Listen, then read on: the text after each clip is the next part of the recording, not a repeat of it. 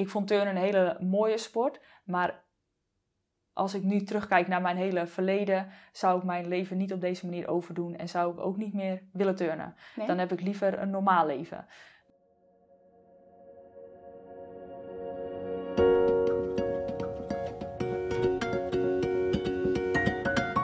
Welcome to a new episode of The Normal World, a podcast where former elite athletes share their stories, not so much about their sport careers, but about how they found their way back into normal life.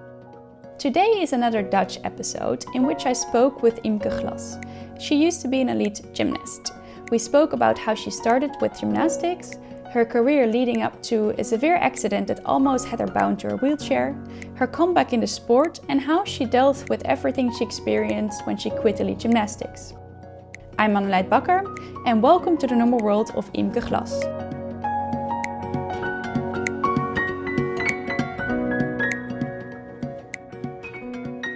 Hi Imke, hoe gaat het? Ja, met mij gaat het heel erg Ja? goed. We gaan het hebben over turnen vandaag. Klopt. Hoe ben je begonnen met turnen? Ehm, nou, toen ik zes jaar was, toen, nou eigenlijk al eerder, toen ik drie, vier jaar was, eh, ja, begon ik bij de plaatselijke gymvereniging BSV Odis. En toen ehm, ja, bleek dat ik daar al vrij snel wat beter kon dan de andere kindjes. En toen ben ik al vrij snel in de turngroep beland. En die hebben me uiteindelijk meegenomen naar ja, een wat betere vereniging wat verderop. Toen ging ik eerst daar wekelijks mee trainen. En toen bleek dat dat best wel goed ging. En toen ben ik er zo een beetje op die manier ingerold. Ja. Wat vond je zo leuk aan turnen?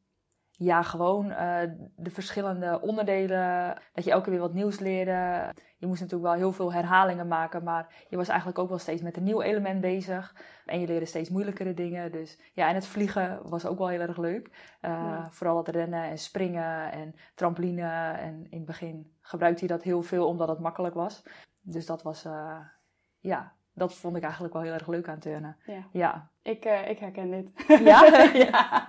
Ik mis het nog steeds wel eens, dat vliegen inderdaad. Ja, Ja. dat snap ik wel. Heb jij dat? Mis je dat vliegen nog wel eens? Eh, soms denk ik wel van, ja, dat zou ik wel weer eens willen doen. Ehm, maar ik weet ook dat ik op dit moment niet sterk genoeg ben. Maar vanuit de trampoline zou het denk ik wel moeten lukken. Ja. Maar soms denk je wel eens in je hoofd, kan je nog wel bepaalde dingen. Maar als je het dan ook echt moet doen, of gaat doen, eh, dan lukt het niet helemaal meer. Dus een week lang spierpijn. ook dat nog, ook dat. En je weet niet hoe je landt. Dat ook, ja. Dat is ook lastig. ja. Ja. En je zegt op een gegeven moment hè, word je dan meegenomen naar een turnclub en daar begin je dan één keer in de week. En dan hè, heb je dan gelijk al het idee van dat wil ik bereiken? Of, of is, speelt dat nog niet zo dan? Eh, nou, niet zo. Maar er waren natuurlijk wel daar meer goede kindjes. En wat oudere turnsters. Dus eh, op dat moment kijk je daar wel tegenop. En denk je soms ook wel eens van... Nou, zo goed zou ik ook wel willen zijn. Maar ik had niet direct zoiets van... Ik wil naar de Olympische Spelen. Of dat was nog veel te ver. En eh, daar dacht ik eigenlijk toen op dat moment nog niet echt aan. Dat kwam pas later. Ja, Ja. Wanneer, wanneer komt dat dan? Dat je daar aan dat soort dingen begint te denken? Nou, op het moment dat je wel vaak hoort dat je echt heel goed bent. eh, op het moment dat je ook echt dingetjes gaat turnen die ook andere kinderen die dan beter waren als jij eh, was dan eh, dat ook deden, zeg maar. Dat jij dat ook kon. En voor de rest, ja, dan dat besef komt wel een beetje met de tijd. Het was niet echt één moment dat ik dacht van, nu wil ik dat. Maar dat, ja, dat, dat groeit. Ja. ja, eerst wil je naar het NK en dan denk je, nou, dat NK heb ik nu bereikt. Misschien zit er nog ook wel meer in. Aan de andere kant ben je met turnen ook altijd wel heel erg jong, dus was ik er ook niet zo heel erg mee bezig. Nee. Nee. En misschien, eh, ik weet zelf nog wel als ik dingen begon te doen die de meiden dan ook op tv deden. Dat ik dacht, oh, dat is wel heel gaaf als je dat dan kan. Ja, klopt. jij dat ja. ook? ja, zeker. Ja. En ook als je dan ziet van, oh, zij doen bijvoorbeeld ook een draaier in. Eh, en dan denk je van, nou, dat kan ik ook. Ik hoef nog maar een half draaitje erbij. En dan doe ik hetzelfde als wat Ja. zij doen. En dat was eigenlijk wel heel leuk. Ja. ja. En op een gegeven moment wordt de sport dan een stuk serieuzer, denk ik ook, als je naar dat soort doelen gaat denken en misschien ook naartoe gaat werken. Hoe ziet dat er dan uit als het serieuzer wordt? Nou, vooral heel veel trainen. Ja, en voor de rest trainen natuurlijk bij turnen vanaf jonge leeftijd al best wel veel. Want wij trainden volgens mij ochtend en middag eh, vier keer in de week. Dus vier keer in de week ochtend en middag. En dan de woensdag trainen voor me alleen in de middag. En dan nog een weekenddag. Maar kwamen op zo'n 28 uur in de week. Dus eigenlijk had ik niet echt iets om aan te denken van eh, wanneer dat echt serieus werd, zeg maar. Maar dat ging wel met het moment. En hoe doe je dat? Wanneer ga je dan naar school als je zoveel traint? Ja, nou wij trainen dus eh 7 uur s ochtends tot eh 9 en dan bracht de trainer ons naar school. En dan om drie uur werden we opgehaald en dan gingen we naar de training. Half drie trouwens, half drie werden we opgehaald. Gingen we naar de training en dan trainen we nog van drie tot zes. En daarna gingen we naar huis, eten, slapen. Ja. En dan was de weer? volgende dag weer, Ja. dan begon het hele riedeltje weer opnieuw. Ja, en zat je dan ook op een speciale school? Ja, ik eh, zat tot en met groep 5 zat ik eh, nog gewoon bij de, eh, ja, in het dorp. En toen vanaf groep 6 tot en met 8 zat ik op de basisschool ook al in een ander dorp. Die dicht bij de turnvereniging zat. Want alle meisjes die dan bij mij in het groepje zaten, die gingen naar dezelfde basisschool. Zodat de trainer alleen maar die kindjes naar dezelfde basisschool hoefde te brengen. En ja, naar de middelbare ging ik dus naar Alkmaar. Dat was dan een loodschool. En daar zaten eigenlijk heel veel topsporters. Ook van andere soorten sporten. En vanaf daar reden we dan ook vaak, racen we ook met de trein. Oh ja. Dus eh, naar de. Ja. Maar toen op dat moment trainde ik al in Haarlem. Dus je bent van, van club zo steeds gewisseld, zeg maar. eh. Ja, klopt. Ik zat eigenlijk eerst bij de plaatselijke club, toen bij Opmeer. Eh en daarna ben ik dus naar Haarlem veranderd, want mijn trainer ging weg bij Opmeer. En toen dacht ik, ja, hier komt ja, niet per se een directe trainer die het misschien net zo goed doet. Of daar had ik eigenlijk ook niet zo'n hele goede band mee. En toen dacht ik, nou, misschien moet ik eens ergens anders kijken. En toen was er ook al een meisje, die was ook al naar Haarlem gegaan. Dus toen ben ik met haar meegegaan. En toen dacht ik, eh, ja, dit vind ik wel heel erg leuk. Ja. En eh, toen ben ik daar weer begonnen, verder gaan. En wanneer is dan het moment dat je denkt, hè, want je, je beschrijft zo het turnen in verschillende stadia van je leven. Ja. Wanneer is dan het moment dat je denkt, oh ja, nu doe ik wel echt topsport? Ehm, Is dat er Nou, überhaupt? Ja, dat, dat is er denk ik wel. Alleen, ik heb mezelf eigenlijk nooit echt gezien als goed. Ik wilde ook eigenlijk nooit dingen laten zien in de sport. Op het moment in de turnhal zelf, dan deed ik wel zeg maar, wat mij gevraagd werd. Maar bijvoorbeeld eh, op het strand of eh, in de vakantie, of dan was ik eigenlijk niet met de sport bezig. En dat, ja, ik heb mezelf eigenlijk nooit echt als een goede turnster gezien. Tot het moment dat ik stopte. En toen dacht ik wel van, oh, ik, ik was wel echt goed. Maar op het moment zelf dacht ik niet van, ik ben een goede turnster. Nee, waar, la- nee. waar zat het hem dan in? Want Ja, weet ik niet. zat je Ik, bijvoorbeeld eh, in, de, in de landelijke selecties of ging jij met dat traject mee? Hoe, eh, Ja, ik zat wel altijd in de landelijke selecties. Ehm, maar ik was dan, kan je, dan kan je wel zeggen dat je, dat je wel goed was, toch? Of niet? Ja, klopt. Ja, maar ik was gewoon nooit zo zeker over wat ik deed en Nee. wat, ik, eh, ja, wat ik dan liet zien. En ja, het was in de turnen ook niet heel vaak goed genoeg. Klopt. Dus het, er was eigenlijk altijd wel iets wat niet, niet goed was. Dus dat maakt het ook wel moeilijk in het besef van ehm, Ja. dat je ook echt goed kan turnen. Ja, want op een gegeven moment zit je dan in de Oranje Jong Talentselectie en zo verder? Ja. Of hoe gaat dat dan precies? Ja, in principe ga je van de Oranje Jong Talentselectie naar de Jong Oranje Selectie. Eh, maar dat was al het moment dat ik eigenlijk er bijna uitging. Dus ja, Ja. tot daar heb ik het. Maar daarna ga je dan nog naar Oranje. Ja, ja precies. Ja. En toen ben je in, in Haarlem gaan trainen en, en hoe ging dat? Ja, in het begin ging het wel heel erg goed. Eh, ik had toen al wel wat eh, problemen eh, in de sport zelf. Zeker op mentaal gebied en ja, met angsten. En ik wist niet zo heel goed meer in de lucht waar ik was. Dus dan ja, maak je soms iets, een salto, en dan maak je er nog een salto achter. Of dan, ja, en dan wordt turnen gewoon best wel gevaarlijk. Ik had daar best wel wat problemen mee. Dus Is, is dat vergelijkbaar met wat Simone Biles op de laatste Olympische Spelen had, de twisties? Ja, wel zoiets eigenlijk. Ik had het niet per se met eh, hoeveel draaien ik maakte, maar wel met als ik dan bijvoorbeeld een salto maakte en ik landde, dan zat in mijn hoofd dat ik er nog een salto achter moest maken. Dus ik kon eigenlijk niet de salto landen, maar ik maakte dan salto, salto. En ja, dat is best wel gevaarlijk als je bijvoorbeeld dubbel salto maakt op vloer en je landt en je wil nog een salto maken. Eh, Ja. Dat gaat niet helemaal goed. Nee, nee. nee. Dus ehm, ja, toen ik bij Bato trainde, toen eh, moest ik daar wel een beetje mee opnieuw beginnen. En ja, weer een beetje van vooraf aan ook opbouwen eh, op Ja. die manier. Ja. En op dat moment, hè, als je dan zoveel uur traint, heb je dan het gevoel dat je nog iets moet, moet laten voor de sport? Of zit je er helemaal in en dan zit je leven en denk je eigenlijk niet aan andere dingen die bijvoorbeeld andere kinderen doen? Nee, ik was ook niet zo heel erg zo'n type. Eh, dus ik was niet een type die ook heel graag naar feestjes wilde of naar kinderfeestjes. Of... Dus ik had daar niet zo heel veel behoefte aan. Ik was altijd best wel een beetje op mezelf. Ondanks dat ik wel heel sociaal was. Dus ik kon eigenlijk met alle, alle kinderen wel heel goed, ja, goed spelen en contact maken. Maar het was niet dat ik daar echt de behoefte aan had. En ook niet in mijn puberteitfase. Omdat ik ja, daar ook van mezelf niet zo heel erg van hield. Ja, want hoe oud was je toen je in Haarlem begon te trainen? Eh, elf. Elf. Ja. Ja, dus dat is net het moment dat je bijna naar de middelbare school gaat. Ja, toen, za- toen zat ik eh, in, de, eh, ja, in de eerste. Oh ja. Ja, Ja. ja. Vroeg? zeker. Ja. Ja, ja. zeker. Dat is jong. Ja. Eigenlijk nog heel jong. Ja, Ja. zeker. En ehm, op een gegeven moment, nou ja, je, je verhaal is volgens mij bekend. Zeg, eh, tenminste, eh, het is al een keer een documentaire geweest, een Ja. aantal jaar geleden. Klopt. ik weet even precies niet meer hoeveel jaar geleden. Het is nu op Ehm, dit moment 14, 14 of 15 jaar. 14 of 15 jaar, Ja. weet je. Kan je daar iets over vertellen, wat er toen is gebeurd? Eh, ja, ik was aan het trainen. Ik, ik zat toen voor het tweede jaar bij Bato in Haarlem. Ehm, en de trainingen, ja, die gingen eigenlijk gewoon vrij voorspoedig. Ik had net een stage gehad in eh, Slowakije. En toen kwamen we terug en toen gingen we weer in de eigen hal trainen. En toen waren we op een vrijdag aan het trainen. En ja, ik moest nog volgens mij één of twee sprongen maken. Ehm, en toen ging ik rennen en ik deed iets waardoor ik op de plank moest eindigen. En dan maakte ik een halve draai en mijn handen op het paard zetten. Maar normaal gesproken moet je van het paard altijd heel goed afduwen.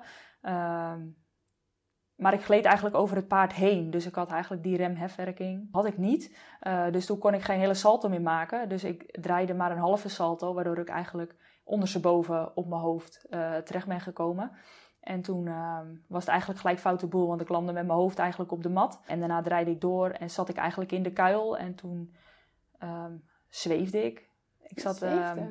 Oh. ja, ik, ik voelde eigenlijk niks meer. Dus eigenlijk moet je het zien. Uiteindelijk kwam er namelijk uit dat ik een, een dwarslesie had eh, op eh, nek, eh, nekhoogte. Dus mijn tussenwervelschijf was verbrijzeld en mijn wervels waren van elkaar afgeschoten. Dus die, nek, die tussenwervelschijf die hoort eigenlijk in je, tussen je wervels te zitten. Maar die was in mijn eh, zenuwkanaal gekomen. En doordat die daarin zat, voelde ik eigenlijk vanaf mijn borsthoog, vanaf borsthoogte voelde ik eigenlijk naar beneden helemaal niks meer. Dus Nee. ik voelde niet meer en ik kon niks meer bewegen. Dus, Dus je ehm, zat in de kuil en je, Ja. je denkt, nou ja, volgens mij als je zo over de kop gaat, even voor mensen die niet zo vaak over de kop gaan. Ook al doe je het vaak, als er zoiets gebeurt, denk je wel even van, hoe, waar ben ik? Ja, klopt. En je denkt, ik voel niks meer. Ja, in de lucht had ik dat dus nog niet. Eh, maar juist bij de landing, omdat ik op mijn hoofd landde, Ja. eh, toen is dat dus misgegaan in Ja. mijn nek. En toen draaide ik door en toen eh, ja, kwam ik rechtop in de kuil terecht Ja. met mijn rug tegen de mat aan. Maar ja, vanaf dat moment voelde ik het dus niet meer. Eh, toen wist ik eigenlijk gelijk wel dat er Iets op dat moment was. iets, eh, iets goed fout was. Eh, en toen kwam mijn trainer, die kwam naar me toe gerend en die hield mijn hoofd vast. En voor de rest heb ik er eigenlijk niet zo heel veel meer van meegekregen, omdat ik eigenlijk voor me geen zicht had. Ik keek eigenlijk al tegen de muur aan. En ja, toen is het eigenlijk allemaal vrij snel gegaan. Ja. Wat gaat er dan iets door je hoofd heen als je daar zit? Want ik kan me Ehm. best voorstellen dat het best lang duurt voordat je er dan uitgehaald wordt. Of heb je daar helemaal geen besef meer van? Eh, dat is een beetje tweeledig. Ja. Eh, op dat moment, ehm, ja, het heeft best wel lang geduurd voordat de ambulancebroeder kwam. Maar ik heb eigenlijk heel weinig besef gehad van wat er in die tijd is gebeurd. Ik heb daar voor mij best wel een tijdje gezeten. Maar dat duurde best wel even voordat de ambulancebroeder eh, Ja. kwam. En voordat ik helemaal weg was uit de turnhal. Ja. Ja. En dan gaat er dan nog iets door je hoofd heen of, of niks? Is het gewoon leeg? Nee, niet zoveel. Ik dacht eigenlijk van morgen sta ik wel weer in de turnhal. Oh ja. Ehm, ja, ik, ik loop morgen weer eh, het ziekenhuis uit en eh, ja, ik doe gewoon weer mijn ding. En dat bleek achteraf dus niet zo te zijn. Nee. Nee. Want hoe gaat dat dan verder? Je gaat naar het ziekenhuis en dan... Wanneer Ja. komt het besef dat je denkt... Oeh, dit is... Ik, ik sta morgen niet meer in die turnhal. Nou, dat is eigenlijk nooit echt geweest. Eh, Oh, oké. Dus dat is wel bijzonder. Ja. Ehm, want ik was natuurlijk nog vrij jong. Dus ik was op dat moment 13. Ja. Dus ik was eigenlijk nog een klein beetje naïef en simpel. En ja, ik dacht niet zo na over de consequenties en de gevolgen van, ja, van wat er aan de hand was. Eh, ik kon ook niet zo goed beseffen van wat er aan de hand was. Dus eigenlijk op dat moment ging ik naar het ziekenhuis toe met de ambulance. En toen kwam ik in het ziekenhuis terecht. En daar werden natuurlijk allemaal onderzoeken gedaan. En toen kwam er dus uit dat het een dwarslesie eh, ja, C6, C7 was. Ja. In je Ehm, nek? In mijn nek, Ja. ja. En toen bleek al vrij snel dat er een operatie eh, aan zat te komen. En toen ben ik die avond gelijk geopereerd. Jeetje. Eh, voor mij- Allemaal in één avond. Ja, van kwart voor acht tot kwart voor twaalf. En kwart voor twaalf volgens mij ging de operatiekamer in. Jeetje. En toen heb ik mijn ouders nog wel even gezien. Want die zijn natuurlijk naar het, eh, naar het ziekenhuis gekomen. En toen ben ik eh, geopereerd. En die operatie duurde zeven uur. Mijn hemel. Ja, dat is heel erg lang. Ja, ja. dat is echt heel erg lang. ja.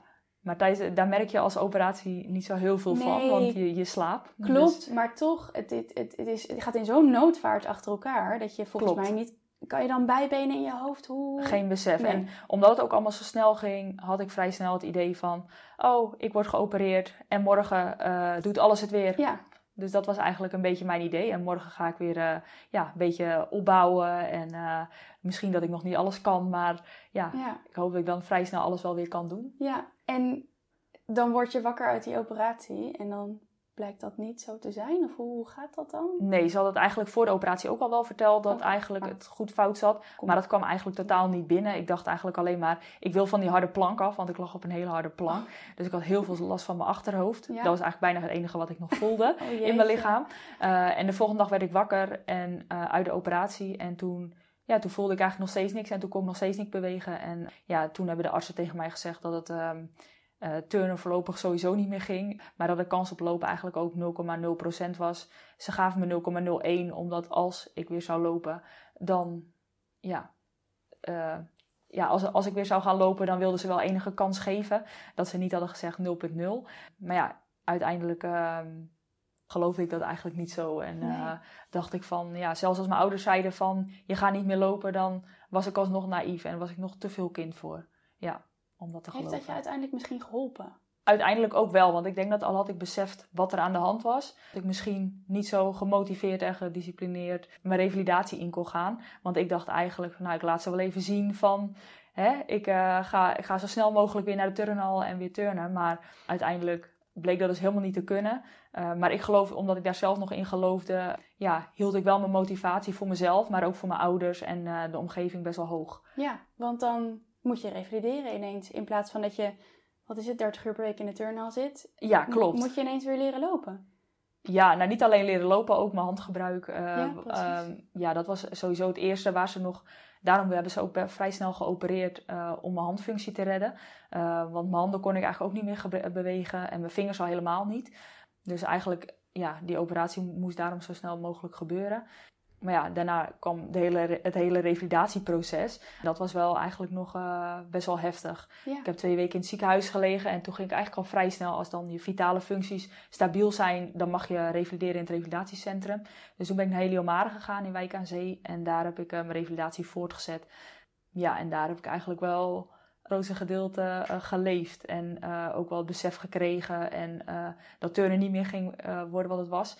Maar ook wel dat ik misschien nooit meer zou kunnen lopen, maar ja, door toch die motivatie hoog te houden die je als topsporter eigenlijk had. Dus Ja. je motivatie en die discipline. Dat je dacht van nou, elke dag een stapje vooruit en niet opgeven en gemotiveerd blijven.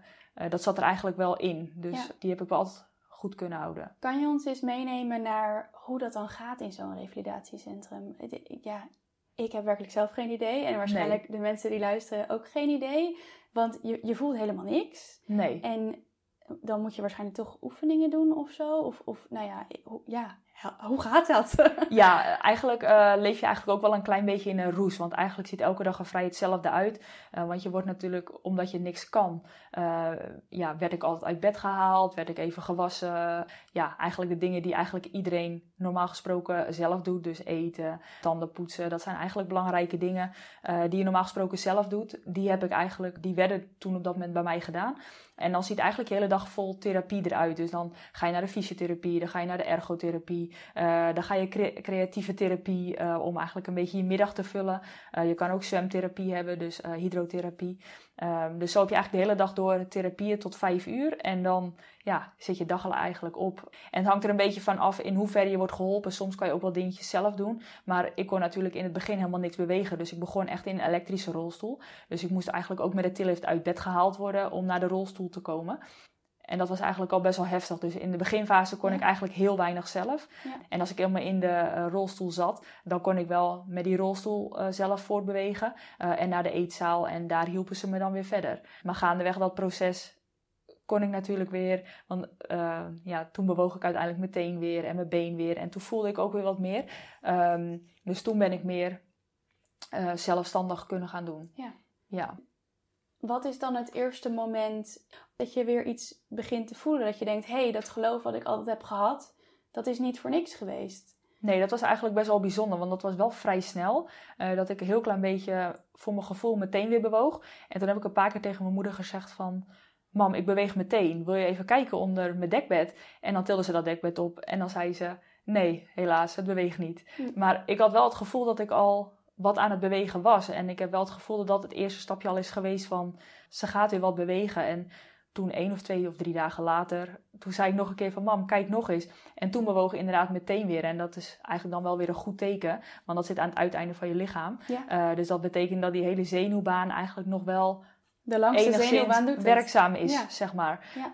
Ehm, en dan is het nog maar wel de vraag van hoeveel beweging krijg je terug, hoeveel kracht krijg je terug, hoeveel gevoel krijg je terug. Maar goed, als je dat dan hebt, eh, dat is wel eigenlijk een motivatie om dan te denken van, oh, ik voel het weer. Ik ga weer eh, mijn best doen om nog een stapje verder te kunnen. En dat is dan bijvoorbeeld mijn been heffen. Eh, dan kon ik eigenlijk mijn voet zelfstandig weer op mijn bed krijgen. Ehm, nou, zo gaat dat stapje voor stapje gaat dat verder. Ja. Totdat je uiteindelijk zelfs je transfers kan maken. Dus dat je van bed naar de rolstoel kan. eh, dat je zelf kan blijven zitten. Ehm, dat zijn eigenlijk de eerste stapjes in het revalidatieproces. En dan ga je eigenlijk ook werken aan je kracht. Dus op die manier bouw je dat eigenlijk ja, op. ja. Net als dat je met turnen eigenlijk eh, van een, hand, een koprol naar een, eh, een salto gaat, is Ja. dat eigenlijk in het revalideren precies hetzelfde. Heb je dat zo altijd gezien? Ja, ook wel. Ja, ja het was heel fijn ehm, dat ik ook elke keer weer kleine stapjes maakte. En het maakte eigenlijk niet uit hoe groot ze waren. Elk stapje was er voor mijn gevoel één. En dat is met turnen natuurlijk ook zo. Dan ben je eigenlijk ook blij als uiteindelijk iets lukt na lang oefenen. Ja. En dat was met revalideren precies hetzelfde. Ja. Want hoe lang nadat je in het revalidatiecentrum was gekomen, begon je weer hè, je teen te voelen en je teen te bewegen? Hoe, hoe lang was die Eigenlijk vrij snel, het gevoel kwam vrij snel terug na drie, eh, drie vier weken. Eh, Na drie, we denk drie weken. De beweging ook, zoiets. Ja. Maar dat gaat natuurlijk wel heel langzaam. Ja, Eh, dus En- het is niet zo dat ik eh, gelijk mijn been weer heb gevoeld. En nee, precies. dat ging echt heel Want langzaam. hoe zijn dan die eerste drie weken? Dan heb je iedere dag therapie, maar je, je, Ja. voelt, je voelt niks. Eh, nee, niet de eerste twee. de eerste Oh, twee oké. weken had ik heel weinig. Maar eigenlijk van, daarna ging ik naar het revalidatiecentrum. En daar ben ik echt begonnen met revalideren en had elke dag die therapie. Ja. ja. ah, oké, op die fiets. Heb je dan in, in dat hele therapie... Dat, hè, gaat heel veel over je lichaam en over... Voel je weer wat en kun je weer wat Ja. bewegen? Maar is er dan ook nog ruimte in je hoofd voor alles wat daar gebeurt? Nee, nee, totaal niet. Nee. Eh, je bent maar bezig, eh, je volgt gewoon de therapie, wat er op je lijst staat. Eh, je bent vooral bezig met de dag overleven. Eh, Overleven, hoe bedoel je dat? Nou, het was in het begin ook best wel moeilijk. Ik was zelf heel jong en er was één meisje die op mijn kamer lag, die was ook heel jong. Maar de rest is eigenlijk allemaal wat ouder en dat maakt op zich niet zo heel veel uit. Maar ik had gewoon een hele andere belevingswereld dan de meeste mensen. Ehm, en ik kwam uit de topsport, dus ik wilde eigenlijk de hele dag door vermaakt worden. En dat is eigenlijk ook het probleem wat eigenlijk na turnen ook wel ehm, heeft opgespeeld. Dat ja, als turnster, eh, je gaat naar school, eh, je doet je ding, eh, je gaat trainen. Eh, je hele dag zit helemaal vol. En op het moment dat ik dan in zo'n revalidatiecentrum kwam en ik op het moment een half uurtje niks had, dacht ik van, wat moet ik doen met het half uur? Ja. Moet ik niet wat doen? Wat voor oefeningetjes kan ik doen? Ehm, moet ik nog dat even helpen? Of moet ik daar nog even zijn? Ja. Of, en dat was best wel een moeilijk ding, want daardoor gingen de dagen ook niet altijd even snel. Nee. En zeker de weekenden, dan was er geen therapie. En dan was het echt de dag gewoon doorkomen. Want er was echt niet elke dag, elk moment van de dag bezoek. Ehm, En de therapieën gingen niet door. Dus ik was in Heliomare. En heel veel mensen waren op dat moment dan ook naar huis. Dus ja, kon je ook geen contact beleggen met anderen. Ehm, dus ja, dan was het best wel eenzaam. Ja. Ja. En hoe, hoe gaat dat dan in je hoofd? Is, er dan, is dat dan een zwart gat waar je invalt? Of, of Ehm, hoe moet ik dat zien? Nou, dat nog niet zozeer. Ik heb daar in, de, eh, in totaal zes maanden ben ik daar geweest. En het gaat aan de ene kant ook wel weer heel snel, want de dag is ook wel weer om. En je leeft een beetje naar het einde van de dag. Eh, de verpleegkundigen helpen je daar ook wel heel goed bij. Maar het is wel gewoon saai en eenzaam. Ja. Heb je dan ook, naast dat je je eenzaam voelt, ook... Wat, wat voel je dan nog meer?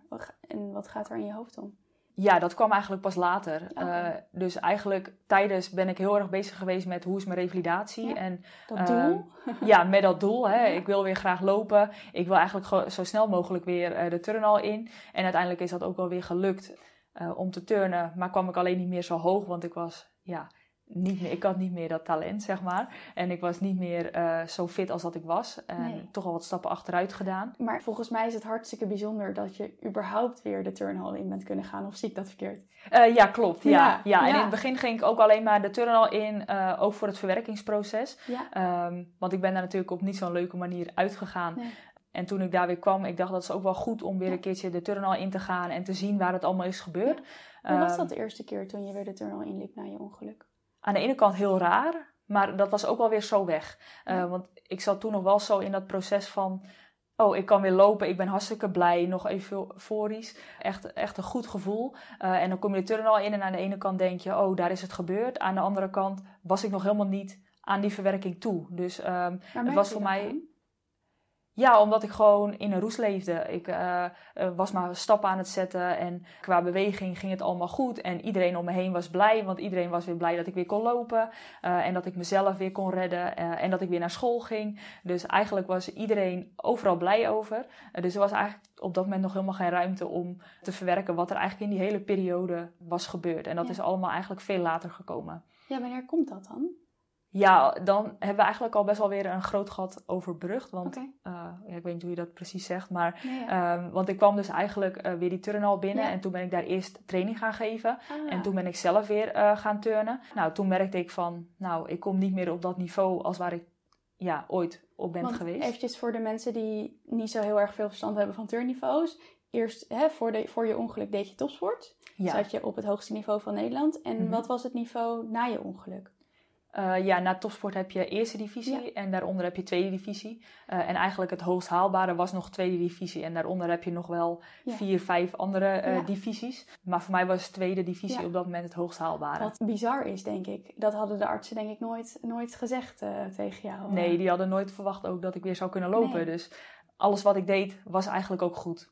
Voelde het dan de tweede keer ook als een cadeautje? Kan ik het zo omschrijven? Of zat je echt in je hoofd van... Oeh, ik kan dat niveau van eerst niet meer halen? Ik zei altijd dat het eh, allemaal prima was. Maar in mijn hoofd had ik wel meer gewild. Ja. Ja, ja want je gaat toch niet op zo'n leuke manier eh, de turnwereld uit. En uiteindelijk leg je je overal wel bij neer.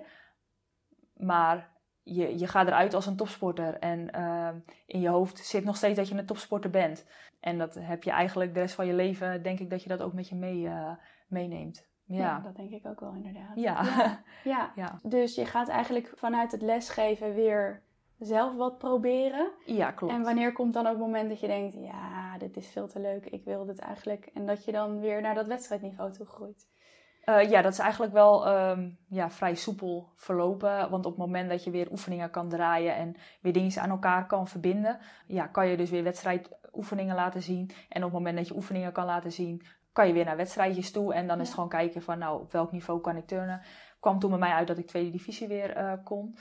Ja, en dat was eigenlijk wel weer het moment dat ik weer wedstrijden kon gaan turnen. Eh, maar dat heb ik eigenlijk niet zo heel lang gedaan, omdat het eigenlijk voor mijn gevoel toch wel voelde als enigszins falen. Ja, kon je Eh, daar blij mee zijn? Nee. Nee, Nee. op dat moment echt totaal niet. Nee, iedereen die vond het wel heel knap dat ik weer op de wedstrijden stond. Maar zelf was ik eigenlijk nooit echt tevreden. En hoe werkt dat dan in je hoofd? Dat jij bent daar niet tevreden mee en jij vindt dat eigenlijk, hè, wat je net zei, als falen. Maar iedereen om je heen is eigenlijk euforisch en super blij dat je, dat je het weer kan. Hoe, hoe matcht dat? Niet. Nee, dat is, eh, ja, op een gegeven moment denk je van, nou, het, het is allemaal wel goed zo. Eh, dat is ook eigenlijk wel het moment waarop ik acht, of uiteindelijk heb gedacht van, het is klaar. Ik, ik stop met het turnen zelf. En ik was niet direct uitgekeken op het hele turnen, maar wel op het doen van wedstrijden, zodat ik niet meer hoefde te presteren. Want dat is natuurlijk ook wel, je moet presteren op het moment van de wedstrijd. En eh, dat gaf eh, heel veel druk mee. Dus ja. Ja. dat was wel het moment dat ik op een gegeven moment dacht van... Nou, als ik gewoon stop met de wedstrijden, dan kan ik in ieder geval nog wel lekker turnen.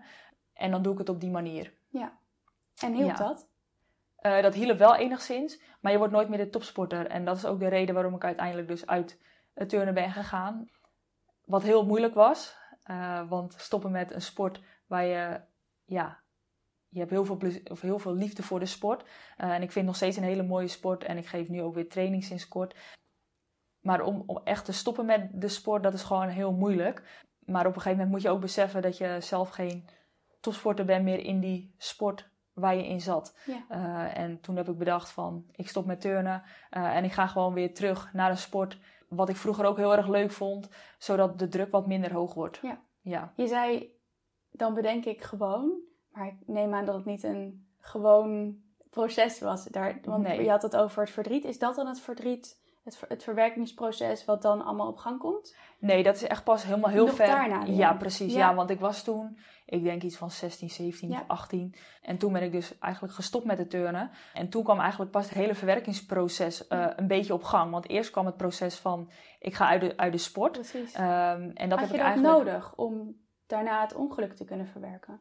Ja, dat heeft eigenlijk ook, is ook eigenlijk wel een klein beetje uh, gelijk geweest aan elkaar. Want eigenlijk heb ik alle twee de processen um, ja, moeten verwerken. En eigenlijk moet ik zeggen dat ik eigenlijk nog steeds aan het verwerken ben. Want er zijn nog heel veel dingen van het verleden die ik nog niet heb verwerkt.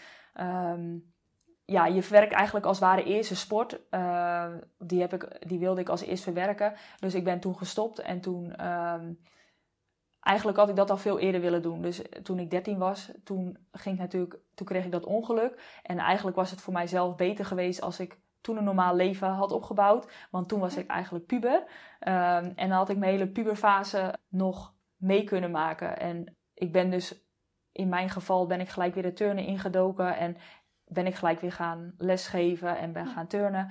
En toen ik 19 was, toen stopte ik eindelijk uh, met de hele sport. En het heeft me heel veel gebracht, die periode ook nog na mijn ongeluk. Dat ik in het turnen terecht ben gekomen. Maar het heeft ook wel een lastige, is ook wel een lastige periode geworden. Omdat ik na mijn dertiende niet heb kunnen verwerken, heb ik dat pas vanaf mijn negentiende kunnen doen. Uh, en heb ik mijn hele puberfase gemist. Dus die hele fase uh, die ik daar uh, met feestjes en dat soort dingen, ook al was ik niet zo heel groot feestbeest. en had ik niet zo heel veel dingen die ik graag had willen doen, was het voor mijzelf wel goed geweest als ik veel andere dingen van het leven had gezien. Ja. En die heb ik wel heel erg gemist. Ja. ja. Waar merk je dat nu aan, dat je dat zo hebt gemist?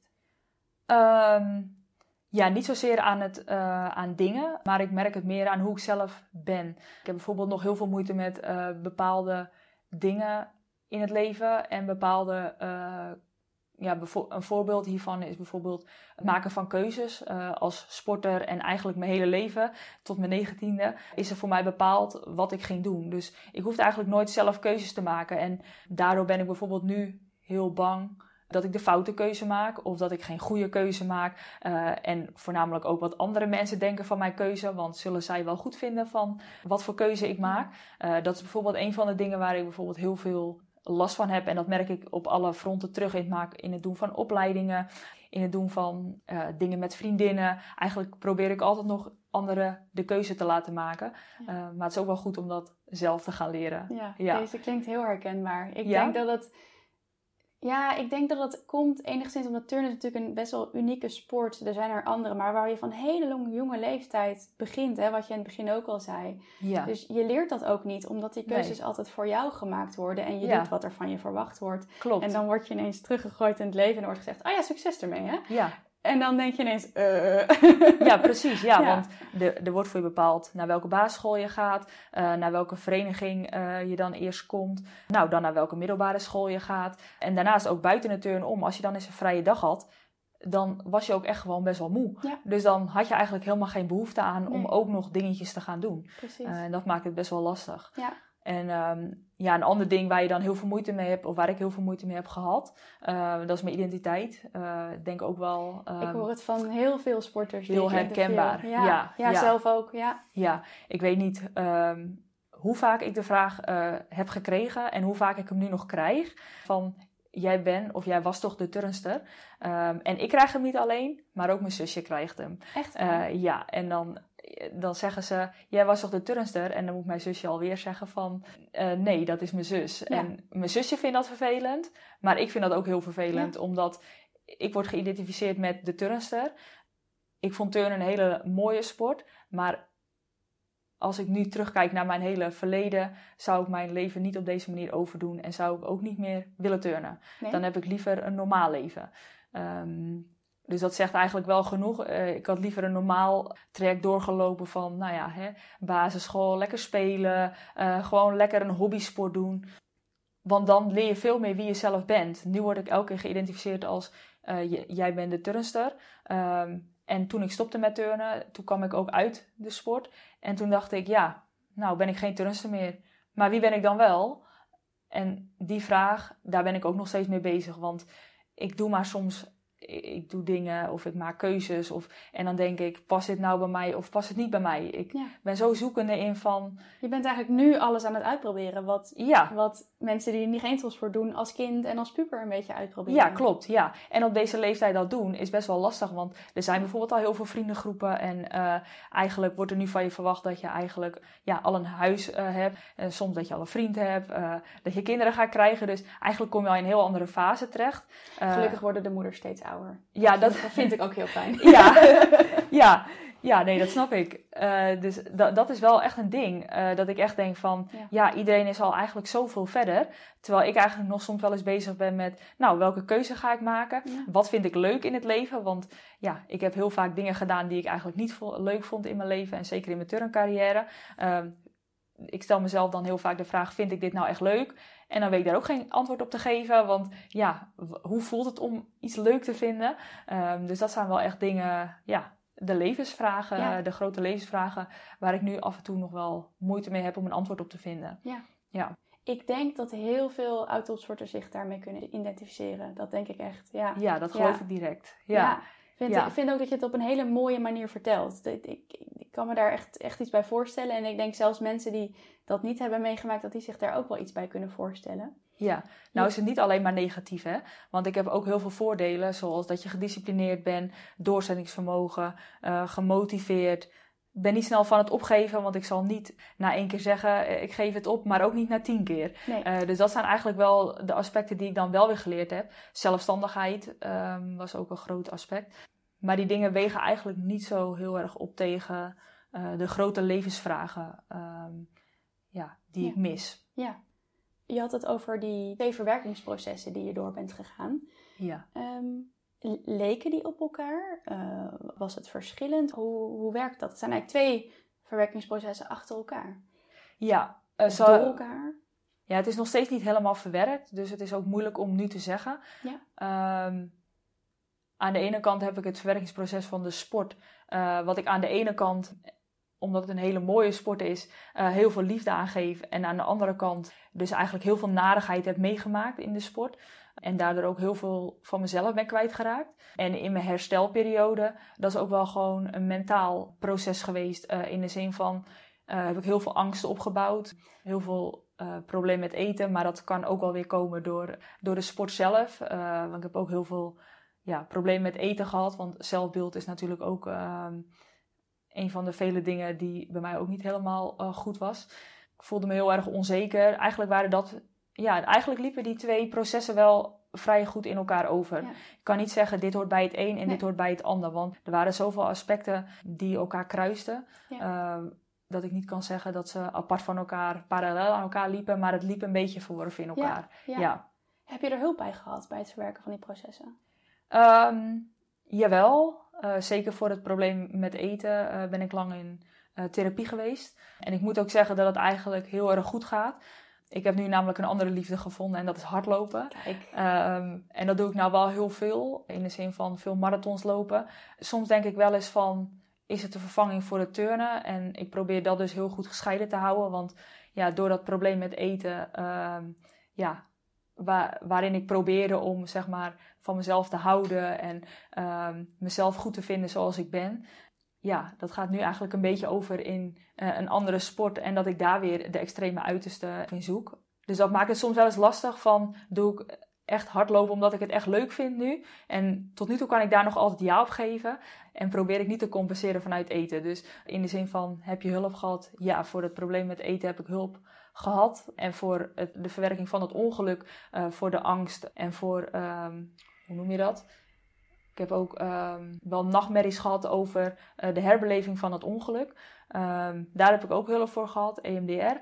Maar eigenlijk voor het heel groot stuk, en dat is eigenlijk hetgeen waar ik nu een beetje mee bezig ga zijn. eh, dat is eigenlijk het verwerking van het hele turnverleden. Eh er zijn de afgelopen maanden is het turnen best wel negatief in het nieuws geweest. Ja. Eh, wat heel erg lastig is, eh, maar wat ook wel weer mooi is, omdat ik daardoor nu wel meer een opening heb van ja, Ja. ehm, ik heb dat ook meegemaakt en heb ik daar nog dingen in te verwerken en daar wil ik nu nog mee aan de slag. Ja. Ja, Ja, je, je zegt hè, de turn is inderdaad de afgelopen jaren negatief in het nieuws geweest. Krijg je dan weer dingen dat je denkt, oeh, dat zat toch nog niet helemaal goed? Of is dat een proces wat, wat al liep? Ik ben even op zoek naar hè, hoe dat proces dan gaat. Want je was 19 toen je stopte, je bent nu 28. 28. Is dat dan hè, van je 19e tot je 28e, is dat dan aan één stuk een verwerking? Of gaat dat dan in, in fases? Of hoe moet ik dat voor me zien? Uh, nee, dat gaat met ups en downs. Want de ene periode voel je gewoon beter als de andere periode. En als soms gaat alles goed en dan gaat het ook allemaal goed. En eigenlijk zijn dat wel de momenten waarin ik eigenlijk hulp zou willen zoeken. Maar omdat het dan goed gaat, denk ik, nou, het is eigenlijk niet nodig. En dan in die down momenten um, kan ik eigenlijk geen hulp zoeken omdat ik er best wel diep in zit. Um, dus dat maakt het al wel al een stuk lastiger. En er zijn ook wel periodes dat het echt gewoon een half jaar of een jaar goed is gegaan. Um, maar goed. Wat, ja. wat betekent dan goed gaan en wat betekent dan dat je er heel diep in zit? Nou, in het begin was dat vooral dus met, met eten uh, en ook wel depressieve gedachten. Het was niet dat ik geen, niet de zin van het leven meer in zag. Ook wel momenten gehad, maar die heb ik gelukkig niet meer. Um, Heftig. Ja, dat was wel heftig. Uh, dat ik echt dacht van, wie, ja, omdat je identiteit kwijt bent. Ik had eigenlijk geen dingen meer die ik leuk vond. Ja, dan kom je een beetje in zo'n dal terecht. Dus eigenlijk door leuke dingen weer op te pakken en um, toch te gaan genieten van de kleine dingetjes. En ja, ook wat iedereen dan zegt, uh, ga je dat toch, ja, kom je daar toch dan wel weer een beetje uit. Dus het is eigenlijk wel echt eh, in periodes gegaan. En niet zozeer in uh, één het is geen rechte lijn. En net als met turnen en met alle dingen in het leven, het loopt gewoon kronkelig. En het ene moment gaat goed, het andere moment gaat slecht. En ja, je probeert je toch vast te houden aan de goede momenten. Uh, en dat is denk ik ook wel heel belangrijk, want het leven gaat niet altijd goed. En ik denk dat dat ook heel normaal is in het leven. Uh, maar ik relateer dat dus soms wel aan de periodes uit het turnen of uh, uit de negatieve dingen. Terwijl ja, in het leven gaat ook niet altijd alles goed. En uh, soms een beetje relativeren is dan ook wel goed. Ja. En je zegt, hè, het gaat een beetje met uh, ups en downs, maar de algehele lijn is stijgend. Zeker, ja, ja. Ja, je leert steeds meer over, over jezelf en over, uh, ja, over, ja, ik vind dat het wel een mooi woord, die levensvragen. Want dat geeft gewoon antwoord op wie je bent, uh, wat je doet. En ja, ook uh, je doelstellingen, waar je naartoe wilt, uh, waar je gelukkig van wordt. Dus dat zijn eigenlijk best wel belangrijke vragen, denk ik. Dus ja, dat gaat uh, ja, eigenlijk steeds beter. Maar er zijn nog zeker aandachtspunten om aan te werken. En die zullen er ook wel, denk ik, heel lang blijven. Want je komt niet zo heel makkelijk er 100% van af. En ja, het verleden neem je gewoon wel altijd met je mee. En dat, uh, is gewoon bagage in je rugzak. En de een heeft wat meer dan de ander. Maar dat hoeft zeker geen invloed te hebben op mijn leven nu. Uh, ik neem het wel mee. Dus uh, in heel veel beslissingen en in heel veel gedachten zijn ze er ook nog wel. Maar het is niet dat ik daarmee van afhankelijk ben om keuzes te maken in het leven. Wat goed. Ja. Ondanks dat keuzes maken nog steeds lastig is, maar wat fijn dat je daar niet meer afhankelijk van bent. Nee, klopt. Ja. ja. En als ja. dat besef eenmaal komt, krijg je dan ook dat je denkt: oh ja, ja, nu zit er wel weer. Steeds vaker. En ik denk ook dat het komt door met heel veel personen in het leven om te gaan. Veel verschillende personen waar je dan weer veel van leert. Maar ook uit verschillende takken. Dus niet alleen maar uit de sportwereld. Maar juist ook mensen die eigenlijk het liefst een hele avond op de bank liggen. Want dat is aan mij niet toebesteed. Uh, maar die mensen zijn er ook. En daar leer je eigenlijk ook weer dingen van. Dat het niet erg is om een dagje niet te trainen. Of dat je ook wel eens gewoon even je rust mag pakken. En dat het ook belangrijk is. Dus eigenlijk van heel veel verschillende personen in je leven leer je een heel hoop. Ja. ja. Als je zou nu terugkijkt, hè, wie of wat heeft jou het meest geholpen in het proces tot nu toe? Um, dat is wel een hele lastige vraag, omdat ik daar niet echt een eenduidig antwoord op kan Hoeft geven. Ook niet. Um, maar ik denk toch wel dat mijn ouders hebben me het meest geholpen. Want zij, staan eigenlijk, zij hebben altijd achter mij gestaan en doen ook alles voor me en helpen me ook met alles. En ze zullen nooit oordelen, dus ik ben ook wie ik ben en ik mag er zijn en ik mag zijn wie ik, wie ik ben. En zij weten ook dat ik niet een gemiddeld persoon ben, maar dat ik ook die bagage in mijn rugzak heb. En zij helpen me dan ook gewoon met hoe ik sommige dingen moet aanpakken. En ook al ben ik 28, ze helpen me er nog steeds mee. En dat vind ik eigenlijk wel heel mooi. Uh, dat ik nog steeds het gevoel heb van ik sta er niet alleen voor, maar ik heb toch altijd iemand aan mijn zijde. Zeg fijn. Maar. Of aan mijn zijde. Uh, ja, ouders waar ik gewoon op kan terugvallen. En ik hoef niet heel veel vragen aan ze te stellen. Maar al, als er iets is, dan kan ik bij ze terecht. Wat goed, Ja. wat fijn. Zeker. Ja, Ja. dat je die, eh, die support en dat klankbord waarschijnlijk ook wel voelt. Ja, er zijn nog wel veel meer mensen hoor die eh, Ja. belangrijk zijn. Want het is niet zo dat het alleen. Maar ik weet eh, dat ik bij hun altijd terecht Ja. kan. En dat is wel fijn. Ja. Want je wil eigenlijk ook niet altijd negatief zijn. Of ja, ik vind het leven eigenlijk wel heel mooi.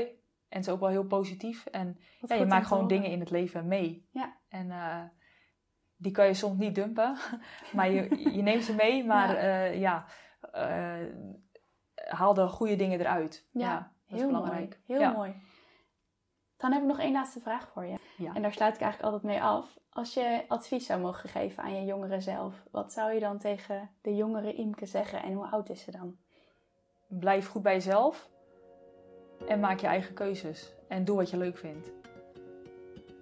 Dat is denk ik toch wel Ja. het belangrijkste. En hoe oud ben je dan als je dat tegen jezelf zegt? Vrij jong. Ja. Ja.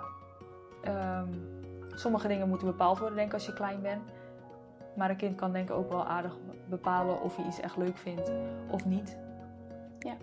Ja. Ja. Dus dat. Heel mooi. Ja. Dankjewel. ja, graag gedaan.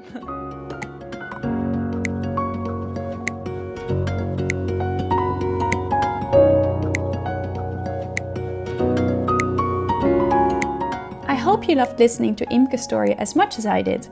Don't forget to check out the show notes for links to everything we've mentioned. Also, if you like this podcast, don't forget to leave a review, follow, you know what you need to do. This podcast was hosted, created, edited, and produced by Annalette Bakker, and the music is We Are Free by Ixen.